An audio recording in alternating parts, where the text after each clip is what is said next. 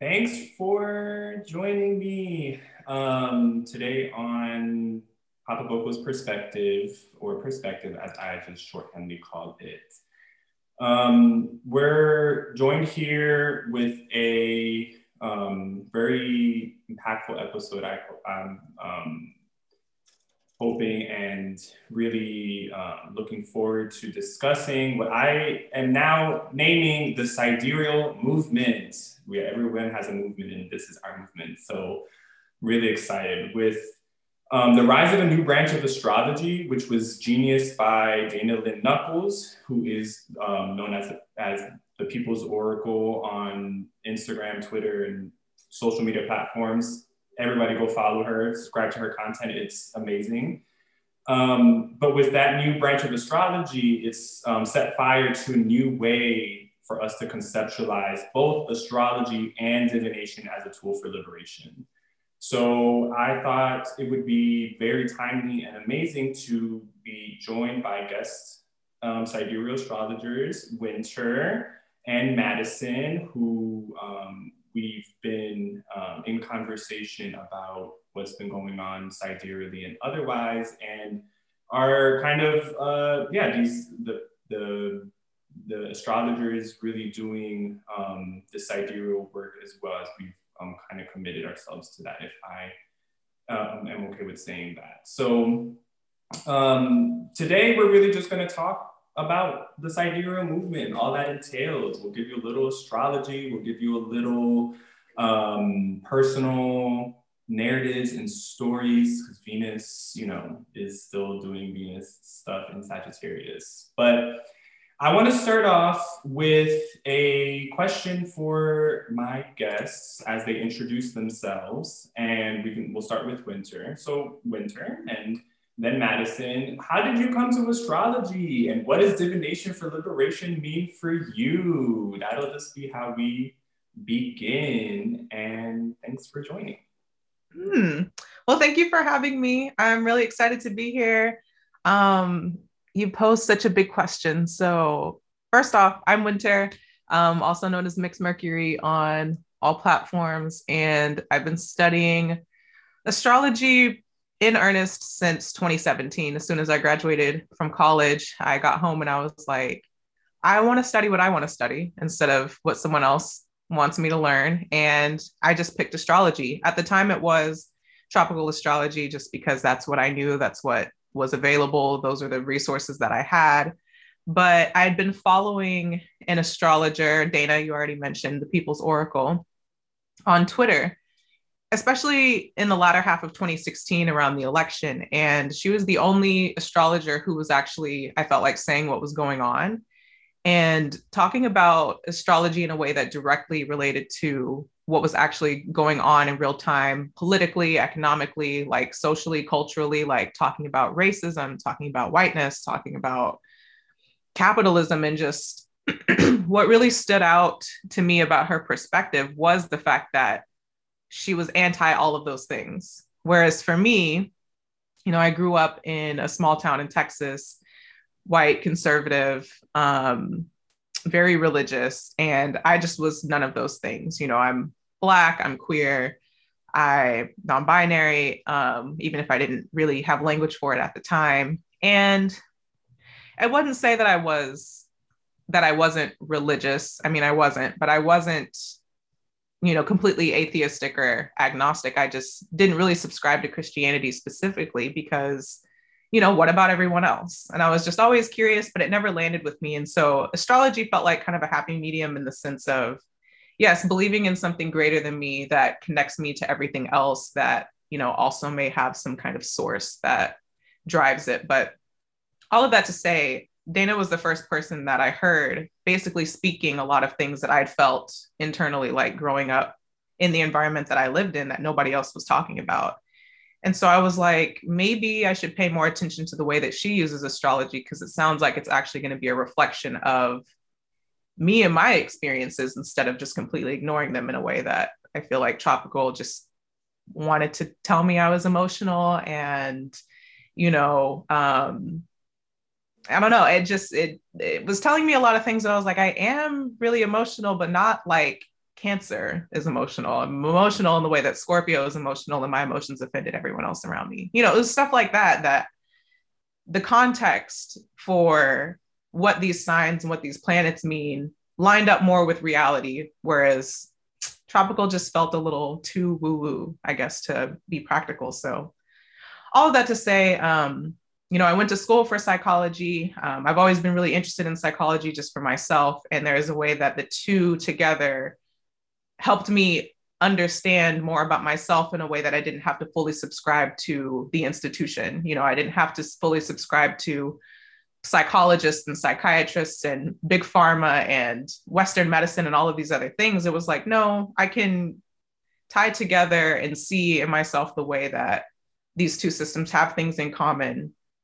And I can find the nuances between the two and use them together. So, if that answers your question, that's why at least how I came to sidereal astrology and why um, sidereal astrology in particular works better for me and kind of how I use it. So thanks, Wynter. I definitely that. Uh, Madison, what about you? What uh, how did you come to astrology and you know what does divination for liberation mean for you? Hi guys, thanks for having me. Um super excited to be here. And that's a good question. Um, I think I first found astrology in a middle school library book. It said Sagittarius. I was like, that's me. Um, and I quickly kind of became obsessed. I was definitely one of those book kids that spent more time reading than anything else. And astrology was one of those things that I quickly became really fascinated by. Um, but like you, Wynter, I grew up in a small Texas conservative town. It wasn't really cool to be into that type of stuff. So it was kind of something I kept to myself. Um, then I got into astrology even more on Tumblr as a kid. I was really into astrology Tumblr. Um, all of the big astrology Tumblrs, I was super into that. Um, and then at some point in, I want to say like 2018, I found Dayna on Twitter. And this was like life changing for me in so many ways because one, she was using the sidereal zodiac. I didn't know what that was. so I had to go look that up. Um, and then I at first didn't really like my sidereal chart because I was like trying to apply these tropical dynamics to it and it didn't work. So I was like, no, I'm just gonna keep using tropical. Um, but after a while, what I realized is that what they were telling me wasn't matching up with my real lived experiences and what was actually happening. Um, I felt like I was kind of being gaslit almost because I was expecting one thing and it was really another. And I was feeling something totally different in my body. Um, and that was so confusing for me until I really decided to get deeper into Dayna's work. And it's called Divination for Liberation. And the thing about it that made it so impactful for me is again that she builds her framework around this idea of being able to name the source of your suffering. And that meant she was giving me language, she was giving me names, she was giving me a way to communicate what is happening here? What is being gaslit? Why do I feel gaslit?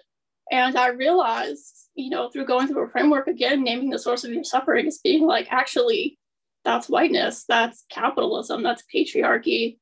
And that was the first time that I felt like someone was telling me the truth about who I was and what I was seeing and what was happening around me and how those three things were really impacting my life and my family and my job and my school. Um, so I never really looked back after that. I just quickly became obsessed with it and I still am. So that's awesome. it. uh, that's interesting. Um, and thanks both of y'all for sharing because my experience has been something similar. I remember getting into astrology uh, way back. I, it wasn't really always um, because I grew up um, trying to find magic however I could in, in whatever form.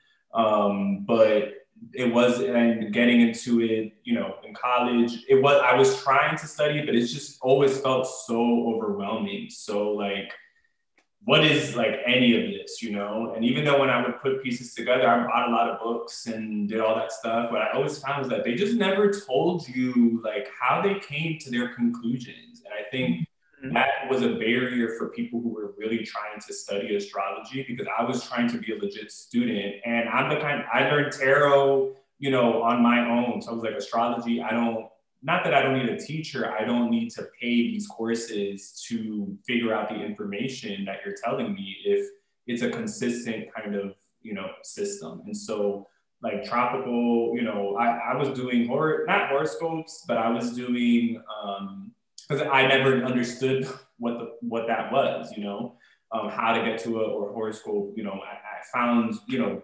that those things were done through rising signs and all this like technique stuff that you're just like these are the th- these are the materials that I need just to be able to do this on my own. And it wasn't until I found Dayna who really pushed um, the people who were interested in the astrology that she was trailblazing was really like giving like showing you well this is how you do it you know? It's just not just a matter of listening to me and what i have to say because i can't do your individual chart you know all the time in that sense. I like how she really pushed people to be their own astrologers which is something she'll you'll hear her say. Um, and that and her products and her stuff um, is really designed for that. And that's really where i um, like I came to astrology just like everybody else, but I think it wasn't until I found Dayna that I was like, this is some serious stuff, and really like put my like the foot to the gas, being like, I have to figure this out because what she's saying resonates and reflects my actual experience. Um, and it's just a matter of, well, how do I understand what she's talking about? Um, and it was a really nice, uh, it was challenging definitely at first, but I feel like um, once um, the divination for liberation concept really um, got more words to it, I began to understand what how that was being seen in my own life. And I was already doing that with tarot and uh, Black political history and connecting those two and all that. Um, so just to move on to, um, you know, a little bit more, which will be the question I'm gonna ask y'all on how do I use it? How do you use it and why this tool? Um, I, I'll share a little bit about my experience, which, you know, because I started with tarot and I love tarot. I was doing tarot, I've been doing tarot for forever, but um, astrology and sidereal astrology specifically was like um, what I liked what uh, Dayna did was really showing how uh, you can use that and what Madison said to name your experiences to identify the root of those issues. Um, so that's something, and that for me builds into my personal practice already where I'm uh, using tarot to do something very similar. Where we're like, nah, I'm not trying to talk to you about the fluff and this is pentacles and money. And it's like, this is the issue that's causing you stress, that's in your way to being liberated from whatever it is that's preventing you from getting closer to who you are and to connecting with your spirit. That's the goal of what we're trying to do when we come here. And so um, I was really excited that this branch of astrology really supports that and then provides you the language um, that can give that can help other people. So that's kind of why I use it and what it meant for me as part of, as I integrated it into my practice that I kind of already had, you know, in a way at that point. That didn't really launch until recently. Um, but I'm curious, um, you know, Wynter and Madison, whichever one wants to go first, you know, how do you use it, um, you know, in, in, both your personal stuff, but also your, your professional practice? Like, what is the goal of what you use um, a sidereal for, and um, why this tool? If you're in, if you do other ones, why this? Why do you use this tool in the way that you do? I think it's a really good question. So I think to answer that, I kind of have to go back to that idea almost of being gaslit again, feeling like I felt gaslit by tropical astrology. Um, and then sidereal making me realize that again, those three things, you know, whiteness, capitalism, patriarchy were also gaslighting me. Um, to the point to where I couldn't see myself for who I really was. I couldn't see anybody around me for who they really were. Um, and I was in a very confused, upset, lonely, depressive period of my life um, when I found Sidereal. And what Sidereal really did for me, again, being able to name the source of your suffering just confirmed that what I was feeling in my body and what I thought I was seeing wasn't wrong. My hurt was valid. It was real. There were reasons for it that were outside of my control. It wasn't my fault. Um, and this is how it made me who I really am. And also just kind of being able to recognize that it's kind of something Dayna has said like, you can't heal a wound if you don't know that you have it, if you can't see it. And so sidereal kind of allowed me to name the source of my wounds to a point to where I could be like, okay, it was really, you know, capitalism that did this. It was really like patriarchy that did this, that really made my parents act this way towards me or that way towards other people. And that impacted me this way. And throughout all of my relationships and really being able to see like, why am I experiencing so much conflict internally, but also within all of my relationships to the point to where I was feeling so depressed and down and like I couldn't move forward with my life in any kind of way. I felt very stuck. Um, and astrology kind of helped me be like, okay, this is the problem. So now what am I going to do about it? How am I going to approach this? How am I going to try to see this person's point of view? How am I going to try to express my own in a way that is clear and concise and makes sense to other people? Harder to do than you would think. Um, but also, I think it helped me organize my life. You know, I have some pretty severe ADHD and everything was just like a jumble in my head and astrology kind of helped me take it out and be like one two three x y z and then organize what was going on in my head and the different things that i was experiencing again my body adhd is kind of like this whole system disruption your nervous system is disrupted your ability to focus is disrupted and really be like why why can i focus here not there on this and not that um, yeah. I also use tarot. Um, I really like tarot too. I kind of got into doing tarot readings before I did astrology. And I think, like we were saying the other day, tarot is really a good way to kind of read the energy of the moment and how you're feeling and what's really happening with you right now. But what makes sidereal astrology different is that it's not just right now, it's every single moment since you've been born. And then there are patterns every single year of your life that you can go back and you can look at and you can read the pattern and be like, okay, every time the moon is in Pisces, I feel sad. Why is that? What's happening on the Pisces moon that's making me kind of feel this way? And then you can address it. You can be like, oh, because I'm reflecting on this, I'm having this experience over and over and over again. How do I get out of that? How do I find a path forward? Um, and I think tarot is good for the moment, but astrology allows you to really zoom out and look at the big picture in a uh, Jupiterian kind of way. Let me zoom out, let me look at everything. And now I can focus more, if that makes sense. Yeah, that's all I have to say. Thanks, Madison. What about you, Wynter? Yeah, I love that you ended on that note of patterns because that's what I was going to start with. Um, I think for me, I've always been curious about the mind, mostly because I've been curious about my own. Uh, there's a lot of ways that I don't know, ever since I was little, like I always had questions. I was always curious. Um, but I also recognized really, really early on that I was just different somehow from the people around me. And there were a lot of ways that I think I was blind to my own differences just from being dissociated, you know, and not realizing that I was like literally dissociated from my body to the extent that I actually couldn't see myself. And I think you know, whenever it comes to being able to see yourself, I don't necessarily think anyone can, you know, off the bat. It takes a while to get to the point, self awareness, you know, being something that comes over time and through lived experiences. But yeah, just from being really young and really curious, um, having my own issues with anxiety, having my own issues with um, depression from very, very young, but also wanting to know how things worked but really wanting to know the truth. Like I don't, I never wanted to be lied to. I never wanted things to be sugar coated. I didn't want to just be fed a story without context, but oftentimes I was. I was just told what something was without the why. And I think there's a way that over time I noticed myself in patterns constantly because I'm very observant and I do um, my memory is ridiculous. Like I remember everything against my will.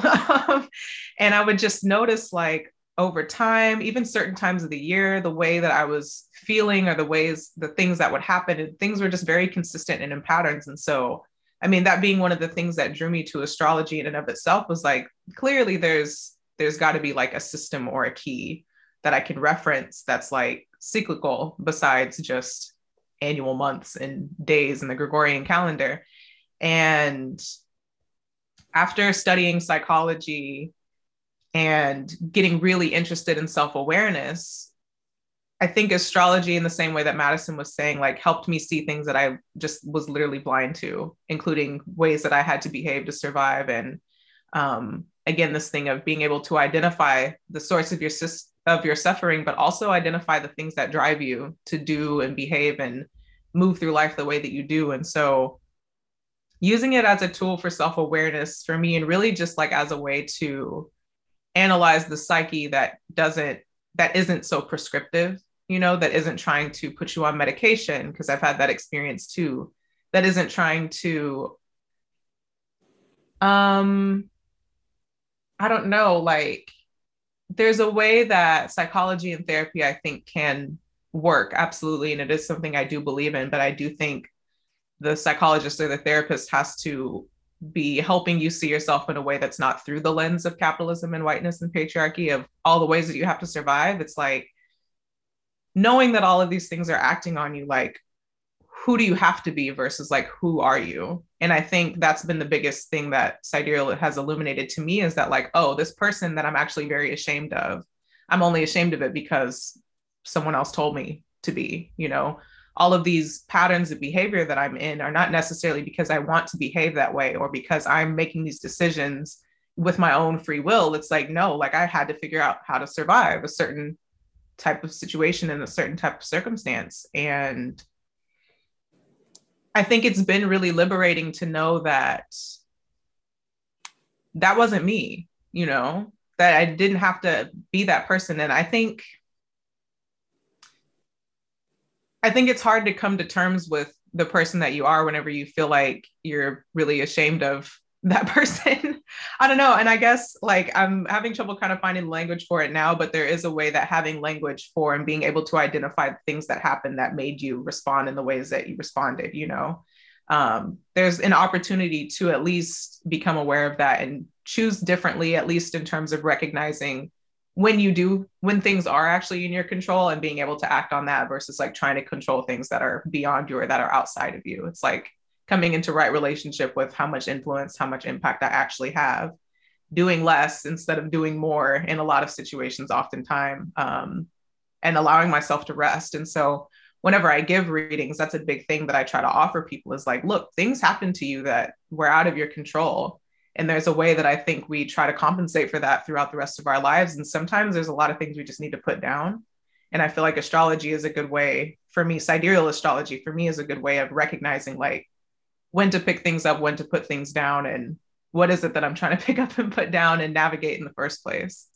Um, it really is about recognizing who I am and what I need and what I desire without all of these other external influences deciding so much of that for me. That's so interesting. I think, um, and you, I think you hit on something really, really interesting because, you know, when you're saying this, that's kind of what you want to offer people too. I do find it, I find it uh, fascinating in this work, this divination work, where it's like using what works for you and and really being that that being the thing that you can offer makes you unique um, to other people. Because um, as we're you know, the, my next question was going to be, who are you as an astrologer? You know, what do you look for, you know, in a chart, but also just when you're when you're about to get into this practice, like what is it that you want to offer? And I know for me, um, it's been since you know, especially with tarot since the beginning, I've found that self awareness, you know, uh, is is uh, one of the key things to just being able to really get to know who you are. Is being is not internalizing that self-consciousness is not being like just because someone sees me means that's who i am it's saying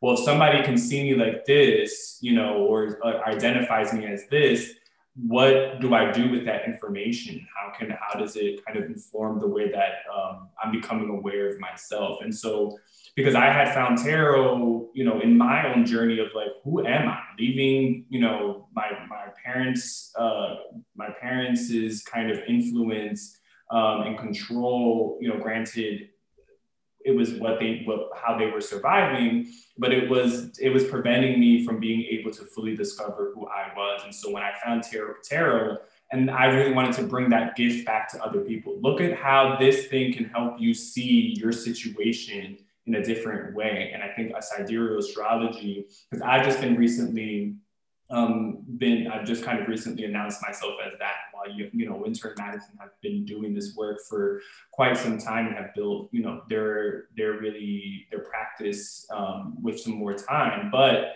I do find that um, that who I am as an astrologer has is who I was as a tarot reader, who I am as a person, who I am as someone who um, divines, which is like, what are we, uh, which is what we were talking earlier, Saturn, very like, this is what the situation is. And I really like being that person for people. It's been something I've learned that I'm like, I really like this because sometimes, I mean, this is what I would want. And this is what I go to, you know, Wynter, Madison, or whoever I trust with this, this kind of work. That's why I'm going to. You. I'm like, I need you to tell me some the, the reality because I'm not seeing it or I'm having trouble seeing it or I don't understand it or you know I'm, I'm the context is being lost on me right now so really being so I think for me I really like to bring to um, astrology um, and to and to tarot also like Madison was saying this identity of this thing of patriarchy of white supremacy being able to be like these are the things that are influencing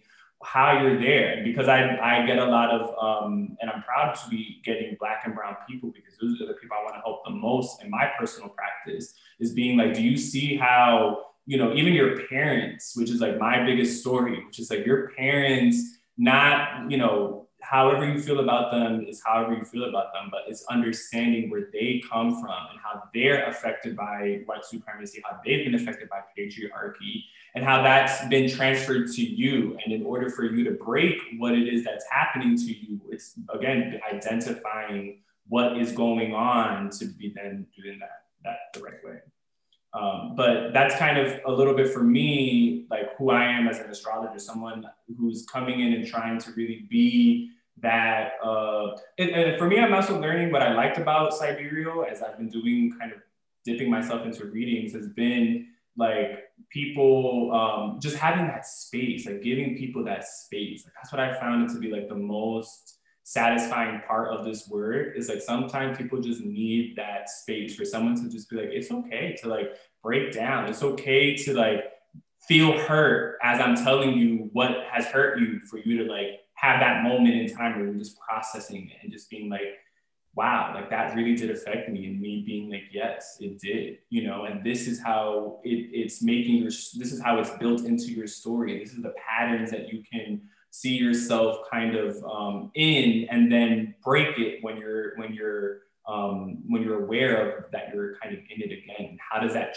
how does that evolve your story you know and how does that kind of add to um, who you are um, like, like Wynter was saying become as you become aware of, of who you are and using those tools. So um, yeah that's my question for for for y'all. I think um, you know who how has how have how is you uh, becoming aware of, of, of sidereal astrology as the right tool for you to use to divine? How did how does that form you know who you how you kind of come to charts and your experience and all that? Um, and whoever can start. Yeah totally. So i've always wanted to be a therapist i think. Um mostly because I always I let me take that back. I wanted to be the therapist that I always needed for other people.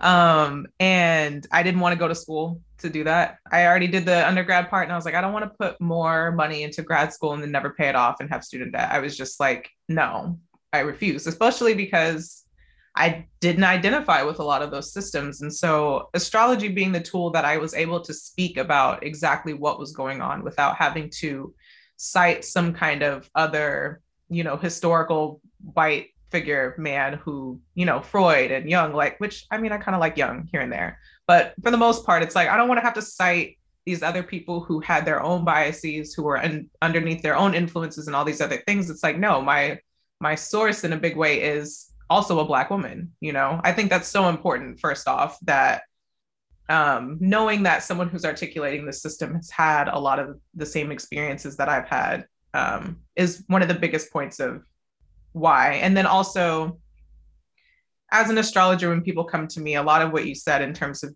being able to hold space for people, but really a, like holding up a mirror for people to look at and see themselves and be able to say, like, look, like you said, to be Saturn for people this is what this is. This is what happened. And even though all of these other people tried to tell you what happened, tried to tell you how you felt, tried to tell you what you were experiencing, your perception and your personal um, experience and the way that you saw it, the way that it landed for you, the way that it impacted you, that matters more than what anybody else could ever tell you about how you felt. And I find that that tends to be a really common experience for people and I think it's really, really, really important for me to validate other people's experience of what their chart means to them. So if someone comes into me for a reading and we're going through all of their placements and the elements and the modalities and whatever these aspects of the chart, um, it's less so about me saying, like, this is what this placement is for you.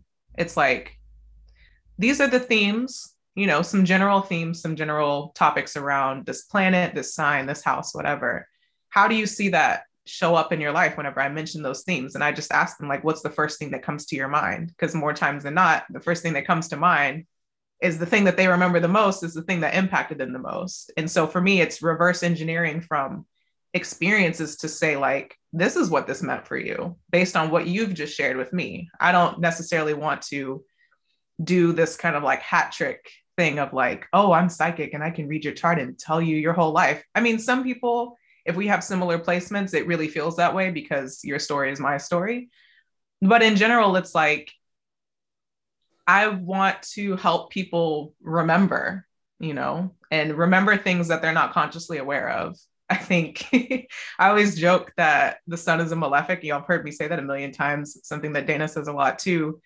Everything that you perceived and that you see, um, while you did see it doesn't necessarily mean that that's what that was. You know there's a lot of ways that your own mind again is trying to help you survive especially really traumatic things. Like your mind isn't just going to help you isn't just going to have you remember that exactly the way that it was. Like we're going to create stories we're going to create narratives we're going to create other reasons around why certain things happened mostly so we can protect ourselves if it should happen again or so that we can recognize it before it happens when a lot of times probably the way that you processed an event is only part of the story, I'll say. So um, I think being able to sometimes unpack things and be able to just see it for what it was without putting projecting so much onto it, I guess, has also been something that I think has been really liberating for me, for other people, because um, they feel really validated, they feel seen, and they especially feel heard in that, okay, someone's not telling me how to feel, someone's not trying to move me out of these feelings. Um, they're giving me something that I probably need to grieve. And I don't feel like there's very much space for that anywhere because we have to go back to work. You know, we have to, life goes on and you can't really sit and have a pity party around something that happened to you whenever you were six. But it's like, okay, but that thing that happened to me when I was six changed my whole life. So probably worth actually talking about it, whether I was too young to understand it or not. So yeah, kind of a specific an example, but in general, like that's that's really what I use this tool for. It's a tool for remembering and it's a tool for validating. And I feel like that does a lot for you as an adult um, to not recreate all the patterns for having to cope with these moments, you know, in time. Um, and it's also a clock just to throw that into it also helps me to know that you know this isn't the time for doing whatever it is that i'm trying to do or maybe this isn't the time for action maybe this is the time for waiting.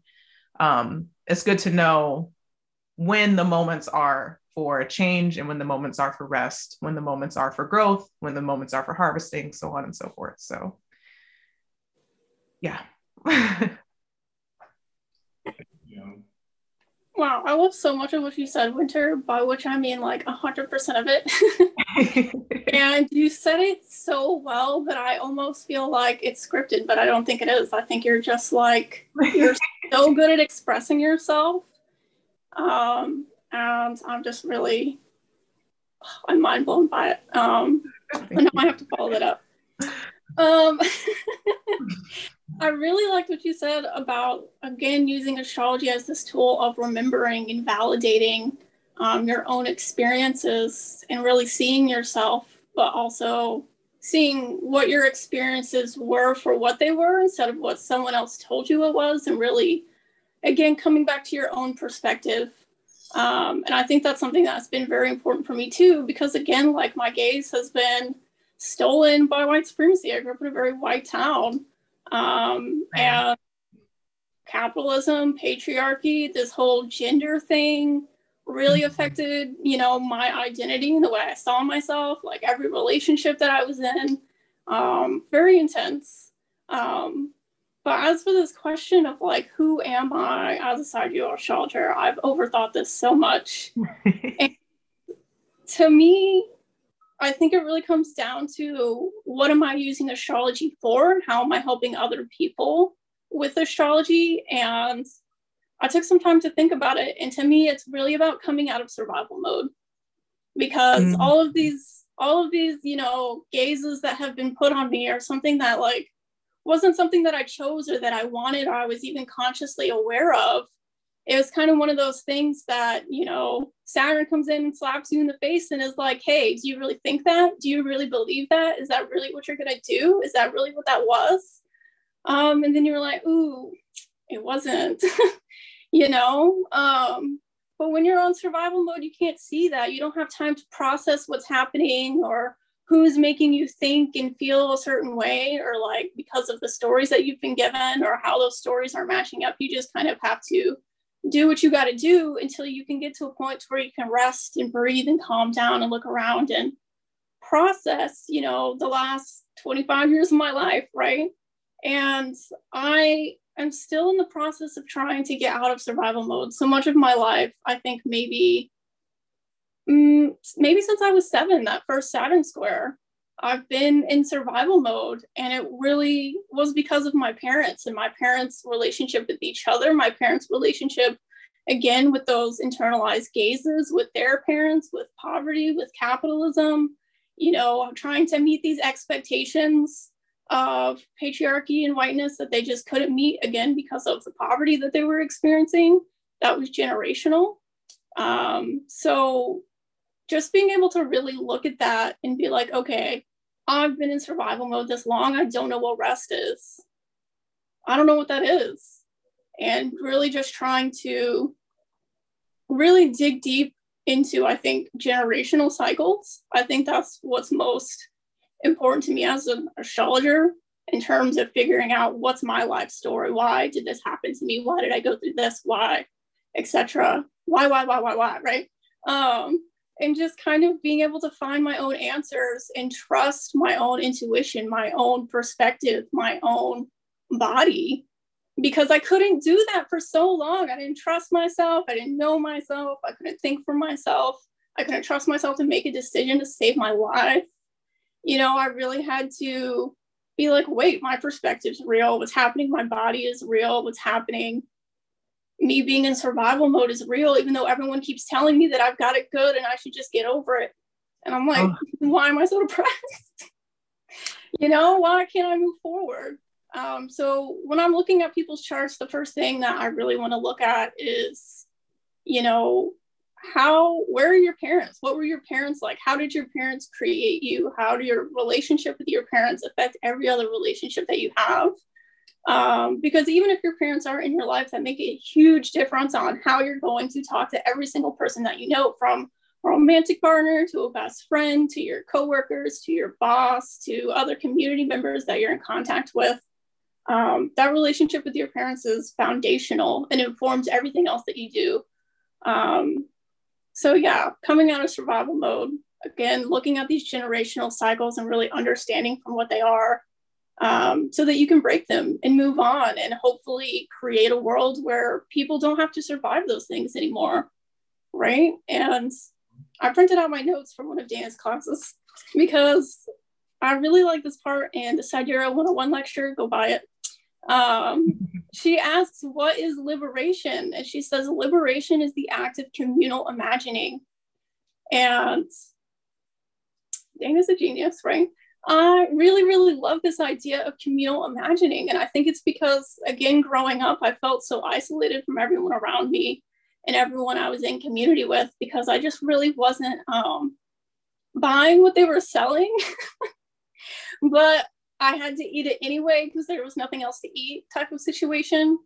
Um, and Sagittarius astrology has really moved me into a space where I feel like I have community. I have people that are seeing the same thing that I'm seeing and feeling the same thing and are validating that I'm real, that we're real, that our struggles are real.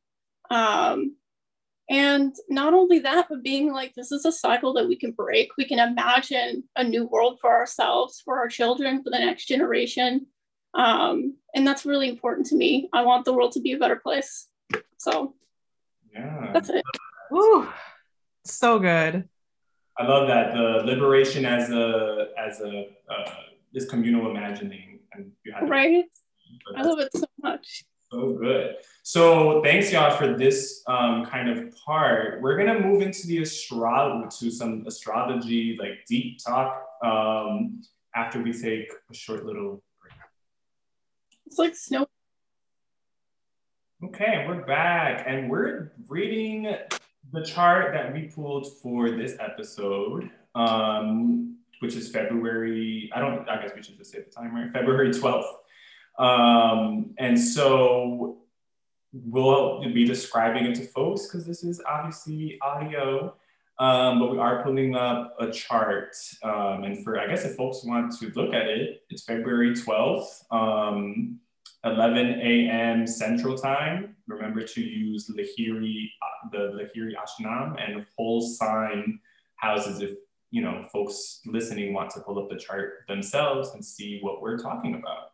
So Aries is rising. How? So we know that this is Cardinal about taking control and power and fire about um, uh, our influence on um, things. And Mars is in the ninth house. So disrupting us, we, we're, we could be Mars in this disrupting of uh, institutional ninth houses is religious institutions, academic institutions, we're talking astrology today too, which is contained within the ninth house. So while and there's a I don't uh, there's a Venus, there's a Mars and Venus conjunction kind of building, and on February 16th, there's going to be um, that kind of that that conjunction will perfect, and so this is the build up towards that as as um, folks may or may not know, the most important period in time to look for is not the actual conjunction, it's the build up to it. So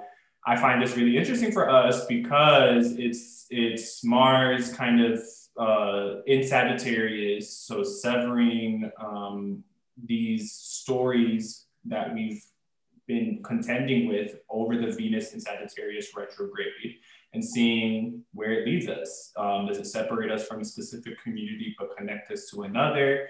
and does it separate and how does that separation um, bring us back into who we are as individuals as well and what we believe our own story so that's me setting it off the question is is what do y'all think let's trick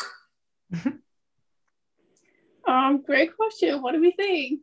Um, I really like that you pulled this chart for our episode with the Aries rising. Again, we're talking about contending with this idea of power and control. Um, so, if anybody listening doesn't know what a house lord is, um, the ruler of the sign in a certain house uh, would be your house lord. So, like um, Elías was saying, Mars would be the ruler of this chart, Mars in Sagittarius. It's conjunct Venus in Sagittarius. It's been there for a while, kind of kicking everyone's butts. Um, and in the ninth house, we're talking about institutions. And this whole episode has really been us kind of discussing like, how do we contend with the power of institutions in our lives? Again, that institution of white supremacy, capitalism, patriarchy.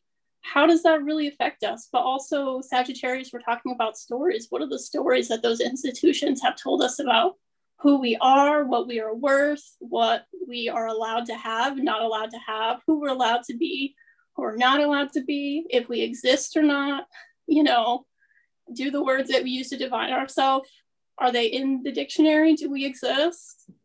Um, and really just kind of, I think sidereal astrology is really this way of contending what is that story they told me and how is it not true?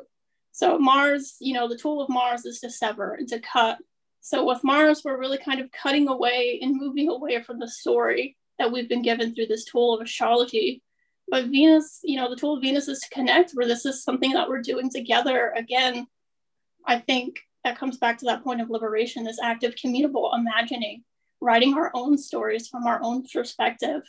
And again, you know, growing our own food.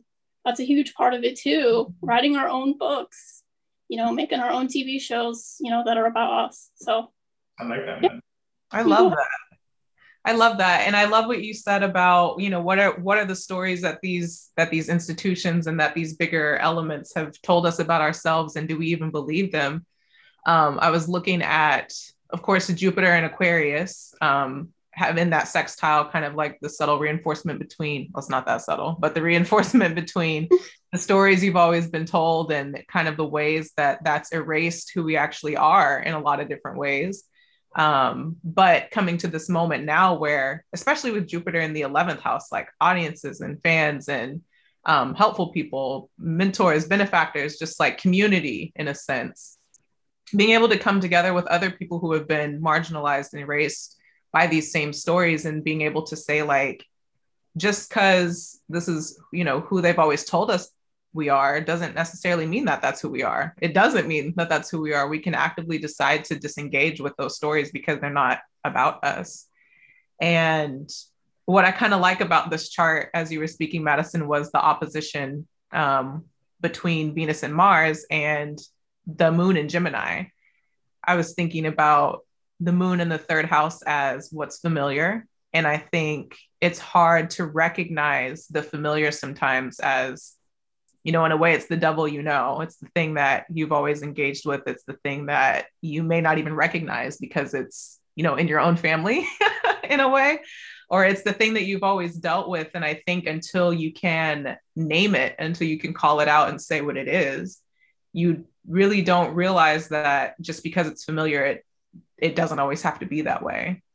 Um, and I think through this process of communal imagining, like we've been speaking about, and being able to give language, give um, give language and to name our experiences for what they are versus you know the indoctrination piece of it of what we've always been told um, gives us an opportunity to a see ourselves outside of those stories and to again be able to create our own narratives and i also think of course like a capricorn stellium in the 10th house on the midheaven with the sun, Saturn, Mercury, like these are the planets that Jupiter and Aquarius is basically like on the phone with trying to say, hey, so what's actually going on? And what is it that we need to come to terms with first before we can start to imagine something different? Because until you can really sit and say soberly what something is, you can't imagine something new because you're just going to keep recreating those familiar patterns because it's all that you know.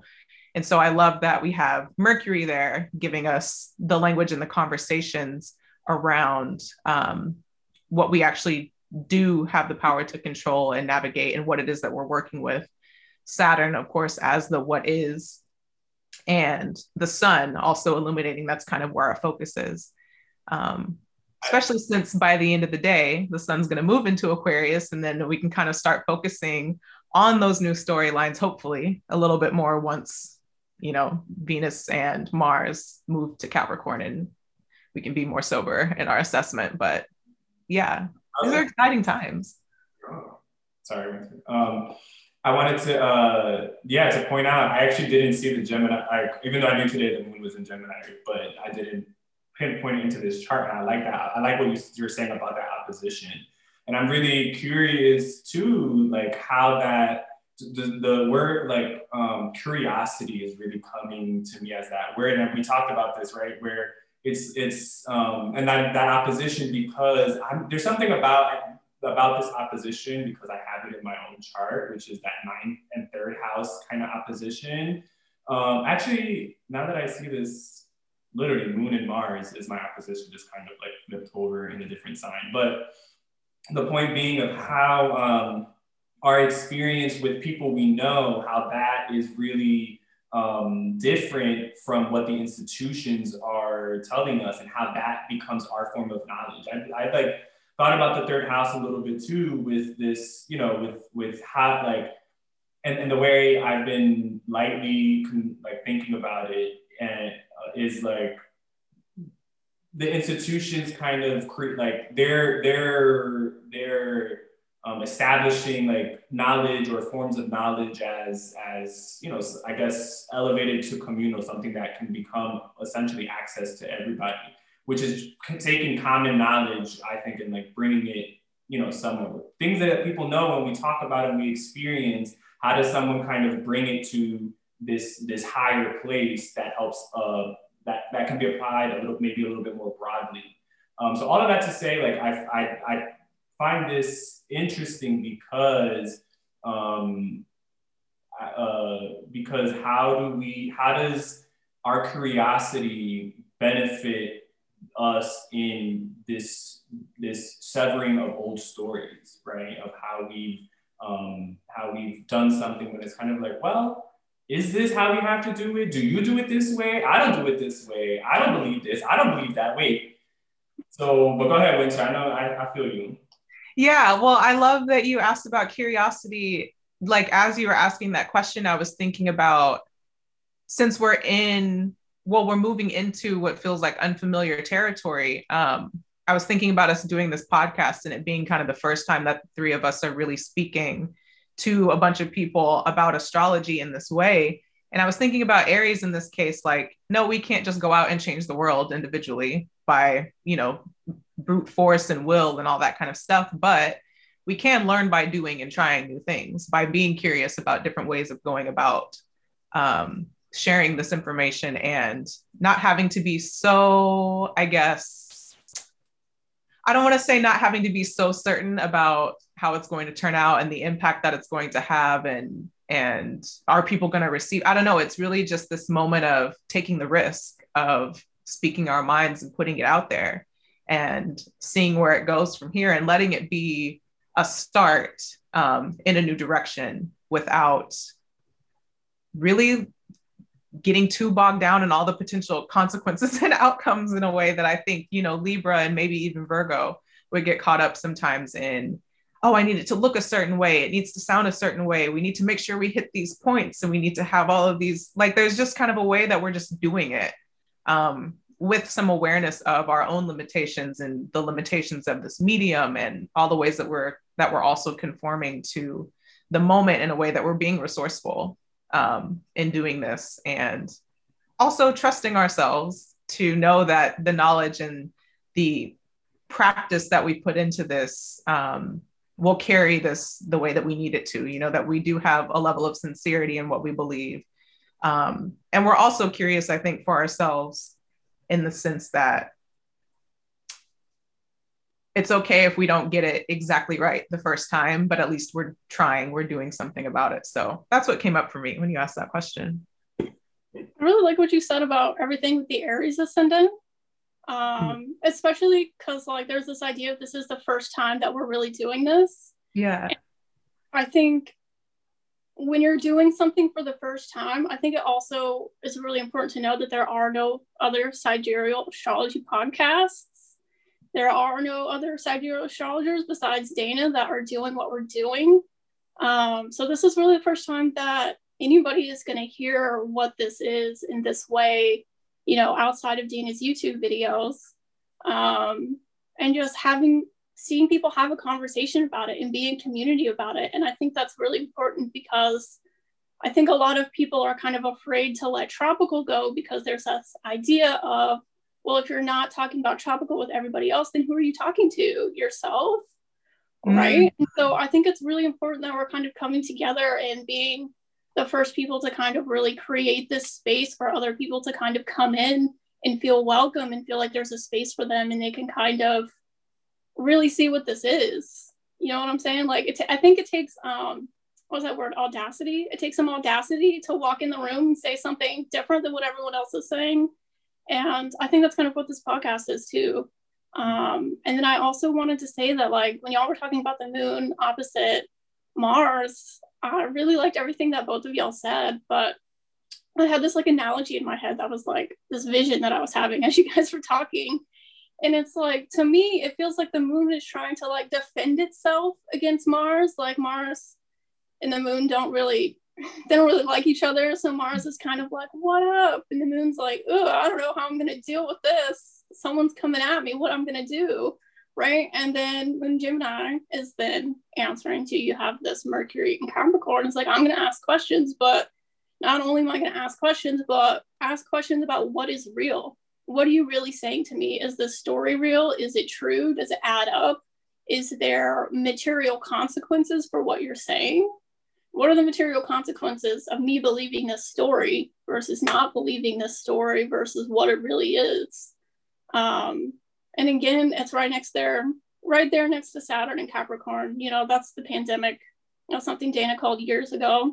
You know saturn capricorn is the pandemic. And at first i was like man i don't know but we're two years in and i'm like she's right about everything. So what we're really saying what we're really confronting here, I think, is the gaslighting from these institutions as well about what is really happening. Saturn's really defining the moment that we're in collectively, and we're all collectively experiencing gaslighting from these institutions about what is happening with the economy, with the pandemic. Are vaccines real? Can you trust them? What mask should you wear? That mask's not good enough anymore. You know, and just trying to navigate how do you protect yourself from death in this moment? and, uh, and being lied to over and over again to the point where you don't know how to protect yourself from Mars anymore. Mm. And yeah. Exactly like you're saying, Madison, it's also like, so then how do you start asking the right questions? If if Mars is, you know, because Mars in Sagittarius is, is kind of like, you know, disrupting the could be disrupting the indoctrination one way or the other, but it could also is also that other side of like also forcibly kind of making like pushing that onto you. So how does how does the you know this i think because it was like this video i saw of, of, these journalists kind of talking with these with with like government officials which ruled by ninth house is like how do you how are you asking these questions and then getting this this anger and this thing of like i'm just i'm just asking something curious because my life depends on it. And i think um us like um, you know because this is for this podcast but also how this reflects something bigger it's like well when we start valuing information in a different way. We don't have to wait for these these things to tell us what something is to tell us the story. We just we just ask each other have that conversation because it's like something i just love that third house. So just like everybody you know. And how do you kind of get information by a just like looking out, you know, being mutable and just like, okay, this is what I, this is the information that I see. Let me make this judgment, but also bringing together other people and saying, okay, well, well this is just, I, am curious. Do you see the same thing that I see? This mm-hmm. is kind of what it is because um, this is what I'm being told forcibly. You know, this is what I'm being told, like Mars being like, this is what it is or whatever. And we're kind of like, well, you keep you keep telling me this is what something is, but I don't know for certain that what you're saying is truth. Why? Because the material reality, you know, with Mercury is telling me that has, has proven and shown me the contracts I'm seeing doesn't match up. You know what I mean? Totally. It is like a at the same time that a lot of new things are happening, new converse, not new conversations, but I guess like the voices of people who we haven't been able to hear from before in terms of you know immunocompromised and disabled and neurodivergent and like all of these groups that have been erased by the fact that you know maybe they can't contribute to the labor force in the same way that you know so many other people can. And it's like man that's something i've been thinking about a lot just in terms of this push back to normal of like why is that the thing that we want to be normal? Being able to disregard uh, your need for sleep you know to be like it's kind of this question of like who can be dysregulated the most you know? Um, who can sacrifice themselves the most? Who is just willing to grind blindly um, until the wheels fall off? And i think again because that's just what's always been done that's the way things have always been there's also that aspect of Capricorn that kind of can't see beyond what is sometimes. And it's like that square between Saturn and Aries is like, well, I'm gonna just keep trying to push this ball down because I because I want to. And it's like, yeah, it's a wall. You can't. Um, you're gonna have to figure out a different way to negotiate with the wall, I think, or something like that. But um, I was also thinking about um I lost my train of thought a little bit. There was something you said about Mars and beating these stories into our heads in a way. Um it's okay. I can jump in if you, if you want. Yeah, go for it. I'm gonna try to come back to that. I was gonna say with Jupiter, just because what even what you said kind of helped me trigger that, right? With uh um, just Mar, I just love, I've been loving Jupiter and Aquarius because it's also helping us, like, I've been telling my friends this too, like, this story, like, retelling and reimagining our story through self determination, right? And what you just said about, like, things always being how, like, this is how things have always been is what I, and I'm a history buff, as I'm sure, well, I hope people uh, will come to find that out and what I find interesting is the fact that, yeah, Capricorn is, it is like, this is how it's always been, but something, and it's not a complete thought, but something with, with uh, Jupiter and Aquarius being like, well, this doesn't have to be, it, it, it hasn't, doesn't have to be like this forever. You know, just because it's been like this for a period of time,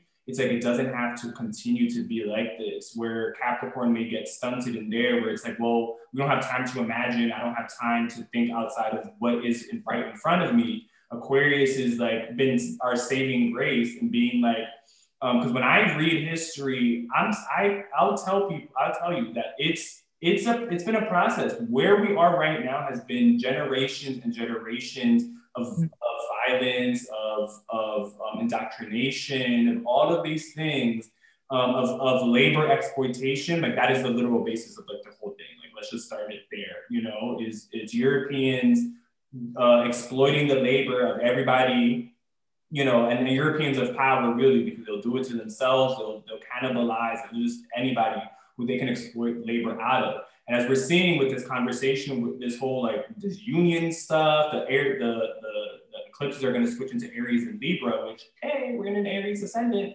So it's like this kind of like this this talk about how those those um, those uh, those ways of being have been violently like the this normal has, has been a violent like colonization of what is normal because what we what what is normal for us and what we're really trying to maintain the normal of is of the capitalists and the people in power which are just people with wealth and money and, res- and access to resources hello capricorn and like how that you know how there's like that conflict that we're having with the fact that you can't keep hoarding all of these natural resources and all of this access to materials when the rest of the world is out here needing it and starving how how are how are we forcing them to contend with all that's been that's gotten us where we are? I just wanted to throw that in there.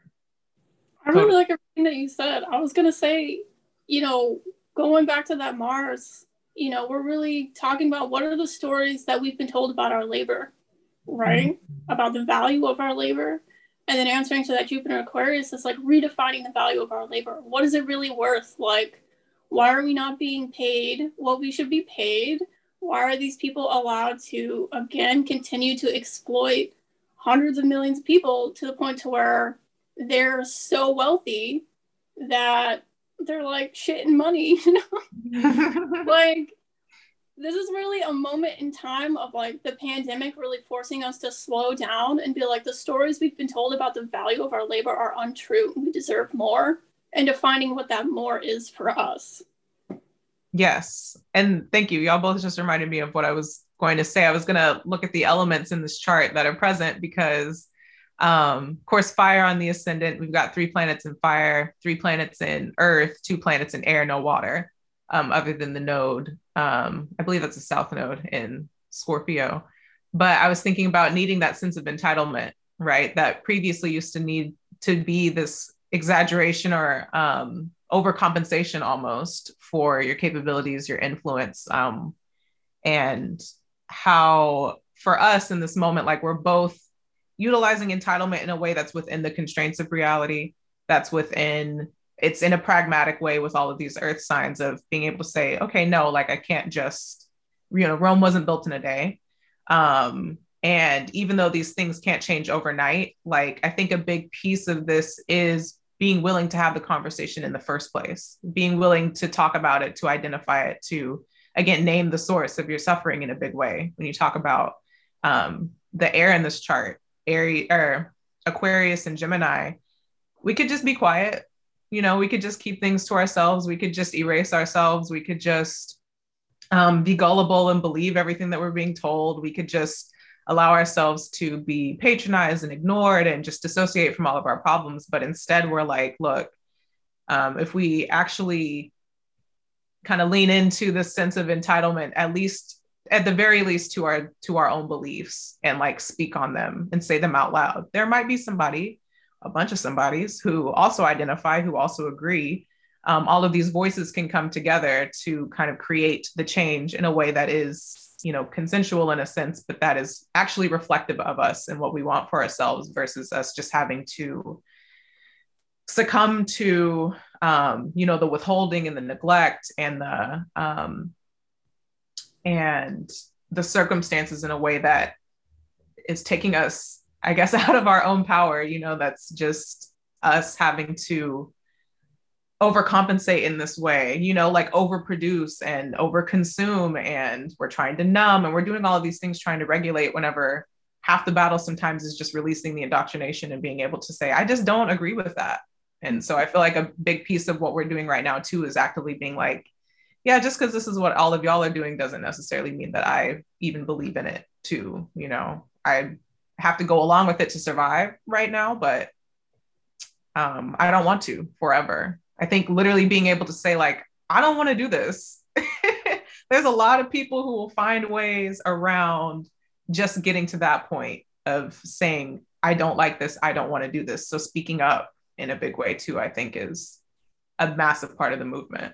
And exactly because we, and something is feeling very uh, mutable about this, where it's like we have the privilege to ask why and to mm-hmm. question that thing you know, because I think that's what I also have found interesting about this time period has been this like work from home movement, this kind of like we don't need to be micromanaged in these office, and it's breaking down the old ways of being. Because when you when we sit and we like kind of uh, bring in Jupiter again and collect imagine our collective liberation, we're not we don't we don't we don't think about managers which are just overseers, right? If you want to use you know, the same, you know what I mean? This is calling a spade a spade. It's like that's what people realize that like middle, middle management is really like the, the like we don't know come back to the office because what are they where's their value of their labor you know like Madison was just saying like how do like we're uh, we've had this idea that their labor is uh, that our labor is less than the worker's labor, the actual worker, and the manager and the overseer is ha- is getting paid always gets paid more than the average worker, but doesn't do the work of the worker who produces the wealth that they get a part in, you know? And so by us kind of like breaking past these stories of like exactly what Madison was saying, like these stories that they've told us about the value of our labor, we've just been like, we get to connect to, you know, a different um, group of people who value or view labor differently. And what happens when we like i mean just the union like just as these union things that's literally what that is. It's like our labor is worth something. Do you agree? Do we all agree? Let's get together and like agree so that way we can we can use that as a like we can be we can use venus to do mars things you know to to to kind of come together so we can sever as a collective and then kind of um, find our own way you know absolutely and two, I was thinking about the Venus retrograde being the big part of this because we're talking so much about Mars. And I think the Venus retrograde itself, you know, started back with the beginning of November, end of October, beginning of November. Um, really say that again? It was October 30th. Sorry. Thank you. Yes. Um, really being the beginning point of like, you know, connecting with intention, right? And really having us ask ourselves what it means to be in community, what it means to be in relationship, and what are the values and the politics and the belief systems that kind of drive us in these relationships that form the foundations and the structures of our relationships. And one of my biggest pain points of this whole Venus retrograde, um, while we've had this Capricorn stellium building, is like it's really hard to be in relationship whenever you have to sell your labor 40 plus hours a week just to survive. Like mm-hmm. it has turned into a thing. You know, we always talk about decolonizing the survival instinct um, with the eclipses in Taurus and Scorpio, where part of preserving our life within capitalism requires us to abandon our relationships. It requires us to alienate ourselves, well, to self isolate, you know, in a big way, and especially in a pandemic where we're literally having to self isolate.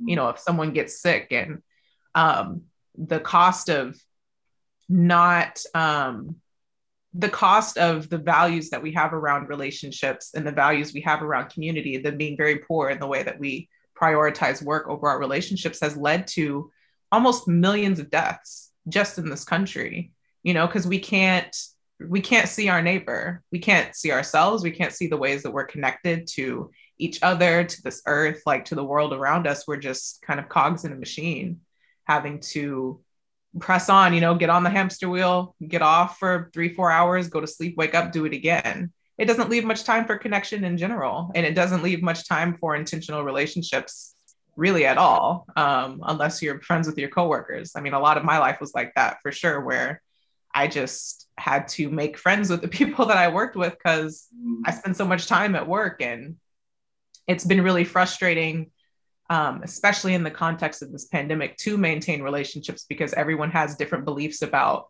the importance of relationships and also different beliefs about the virus itself. And so, you know, it's hard to trust anyone because everyone's having to do their own individual thing to survive. And we're not really looking at ways of you know collectively navigating this thing and protecting each other because we just don't value relationships. And i don't think it's because we don't want to. I think we desperately desperately want to. Um, to go back to this being a ninth and third house thing like we have to rely on things like social media and podcasts and um, all these digital ways of connecting which are a nice like tool again to navigate the circumstances of our reality, you know, to nav- to basically conform to the neglect and the withholding again. But um, it's not a good substitution in the way that we really need physical connection. Thinking about the lack of water in this chart again, like we can't be in person, we can't get hugs, we can't um, co-regulate, we can't really be in our bodies whenever there aren't other bodies to be around. You know what I mean? it's hard to feel your own body in the absence of other people. So, and I, sorry. Oh, that's all. Go for it.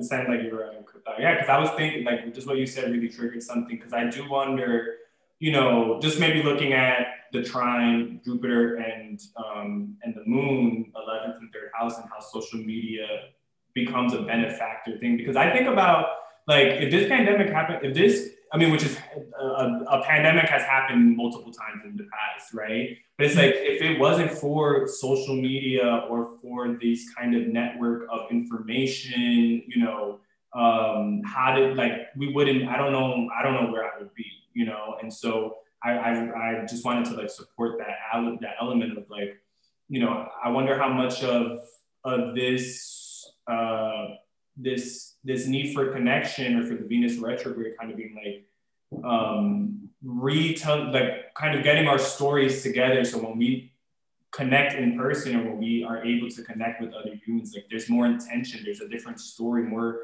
you know uh, a different belief. Because like you were saying with coworkers it was like yeah of course coworkers are going to be your friend because you're spending all your time at work. So it's yeah. like and then you're sitting there thinking, why am I spending all of my time at work laboring away for somebody else's late for somebody else's wealth? We get that privilege to ask that question when you had no connection beyond your immediate, like the yeah, I'm bringing in the Atlantic slave, the transatlantic slave trade because I got to do it.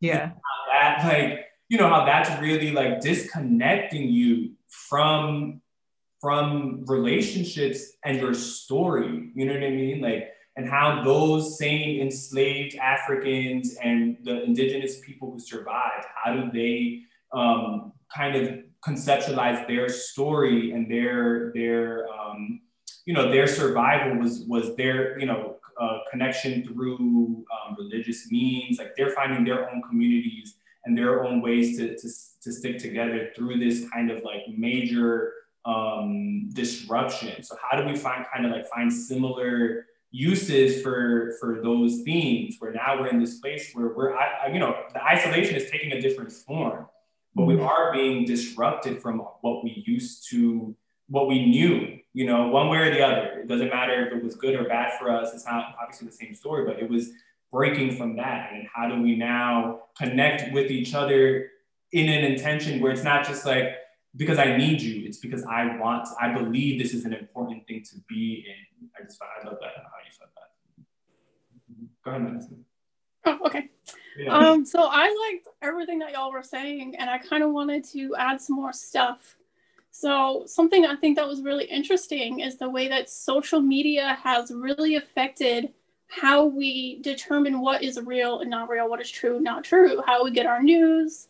Um, and I think a really good way to think about it is that I don't know. I guess I was thinking about when the nodes were in Pisces and Virgo, there was always these big um, technological advances. Like, um, I think the late 60s, there was, you know, TVs are now in everybody's home. So it's not the newspaper anymore, it's what's on the television.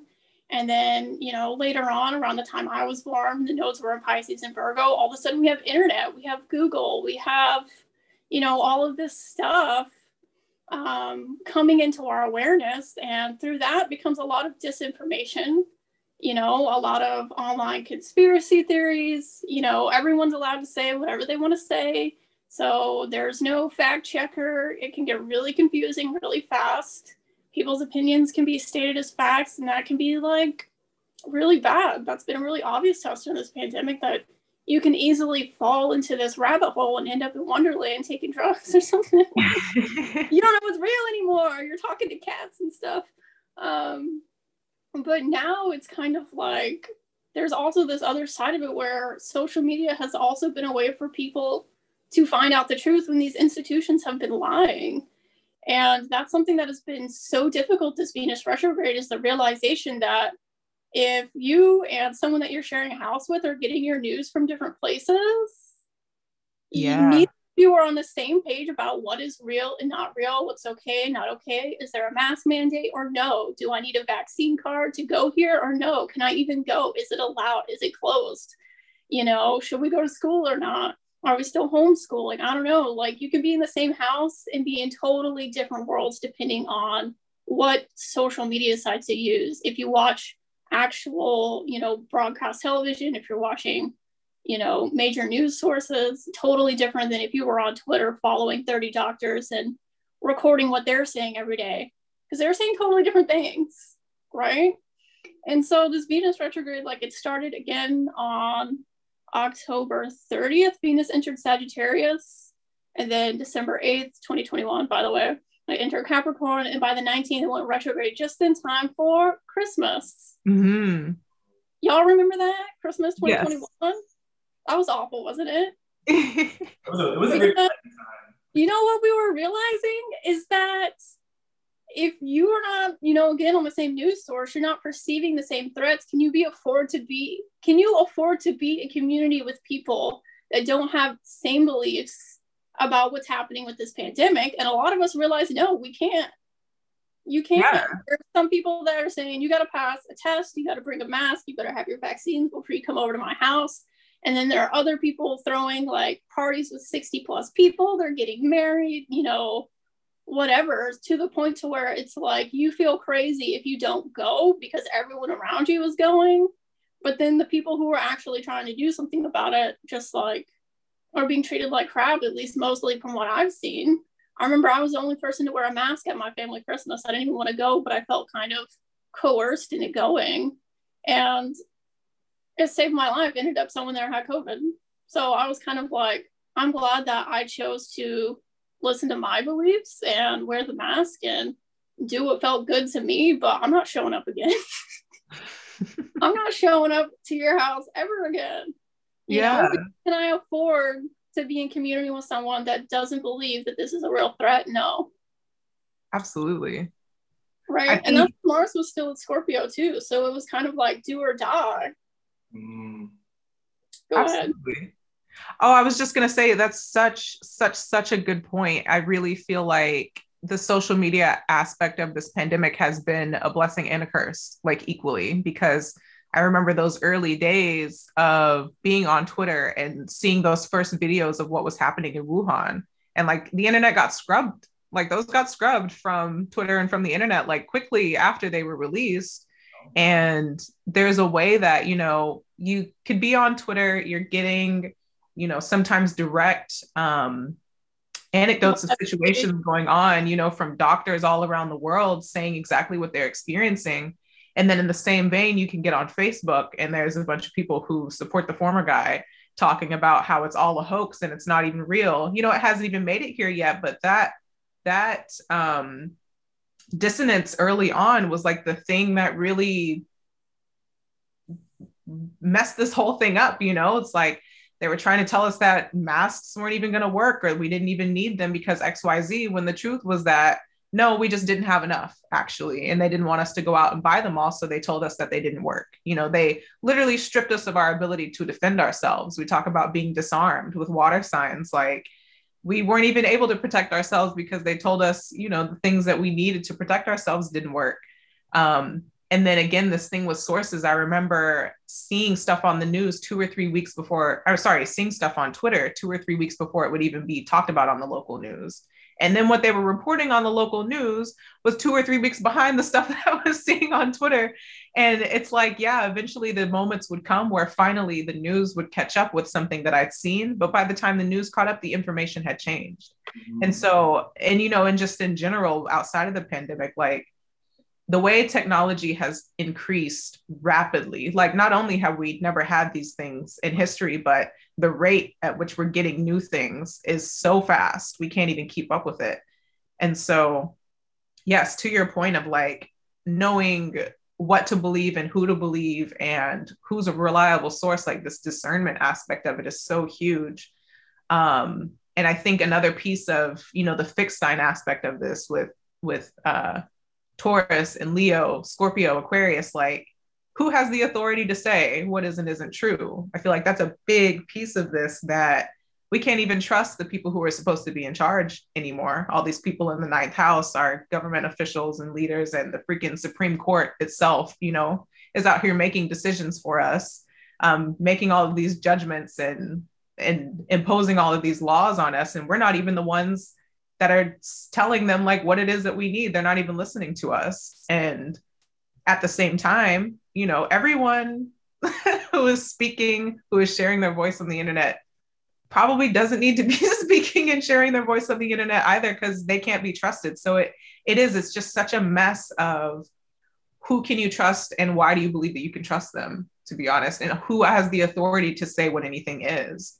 Um, just a lot of like power dynamics at play as well. I love that. Um, so, is there any final thoughts, like any final words that we want to give to the collective based off this chart, based off of what we've been experiencing?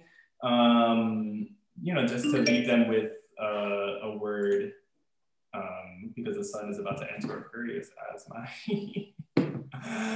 thing says. Uh, mm. so, you know, I can start, or I don't know if I can start. I think for me, um, and the way that my chart is set up, one thing that you know Dayna has said that's always stuck with me is whose vision determines what you see.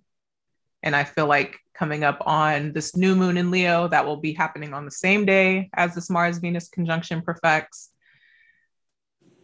That aspect of whose vision determines what you see, you know, in terms of the way that you see yourself, in terms of the way you interpret the information that you're getting, um, in terms of the things that you're preaching, like all of the ways that your eyes and your mind have been influenced by someone else. I think figuring out ways to take layers of that off, you know, to accurately see the things going on around yourself, not even accurately, but just to be able to see it with your own eyes, perceive it with your own mind, you know, um, to be able to ask questions, to be able to um, discern when to trust who and what for, that whole piece of it, I think, rather than making assumptions that what you're seeing is true because you see it, I think asking those deeper questions of why do you believe what you believe and who determines are you the person who determines what you're seeing or is there someone else that's influencing um, your own vision? I think that's the question that i would ask because i don't know the answer to that so depends on the person. Madison, do you have any final words? Um yes. I want to say whatever you're getting paid you should be paid more you deserve health benefits. You deserve sick days. You deserve vacation days. You deserve pregnancy leave. You deserve to be in charge of your time. You deserve lunch breaks. You deserve rest. You should look up the NAP ministry. Um, there's a quote that they have rest is radical. Um, go take a nap, dude. You deserve it. it's so hard. Who are you doing that for? I my final word for the collective would be um, ask yourself why and don't assume anything for what it is. So in your relationships, why are you engaging in it? What are you, you know, what's what are you doing there?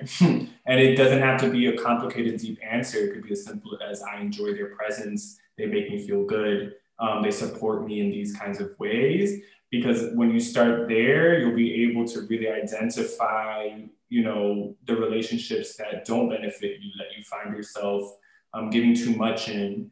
And that's really a, a spot for you to investigate the story that you're thinking about yourself and in that relationship. Um, and so that's going to be a really important thing as venus is direct and moving but also going to conjunct mars later um, so thinking how um, the news story that we've been out of, um, how does that rejoin um, our sense of uh, autonomy in general? So thanks Madison and Wynter, Wynter and Madison for um, joining me on today's episode of Perspective um, titled The Sidereal Movement. Uh, I'm gonna let y'all plug yourselves because we should, y'all should be following us um, and listening to what we're talking about with astrology. Sorry, not sorry.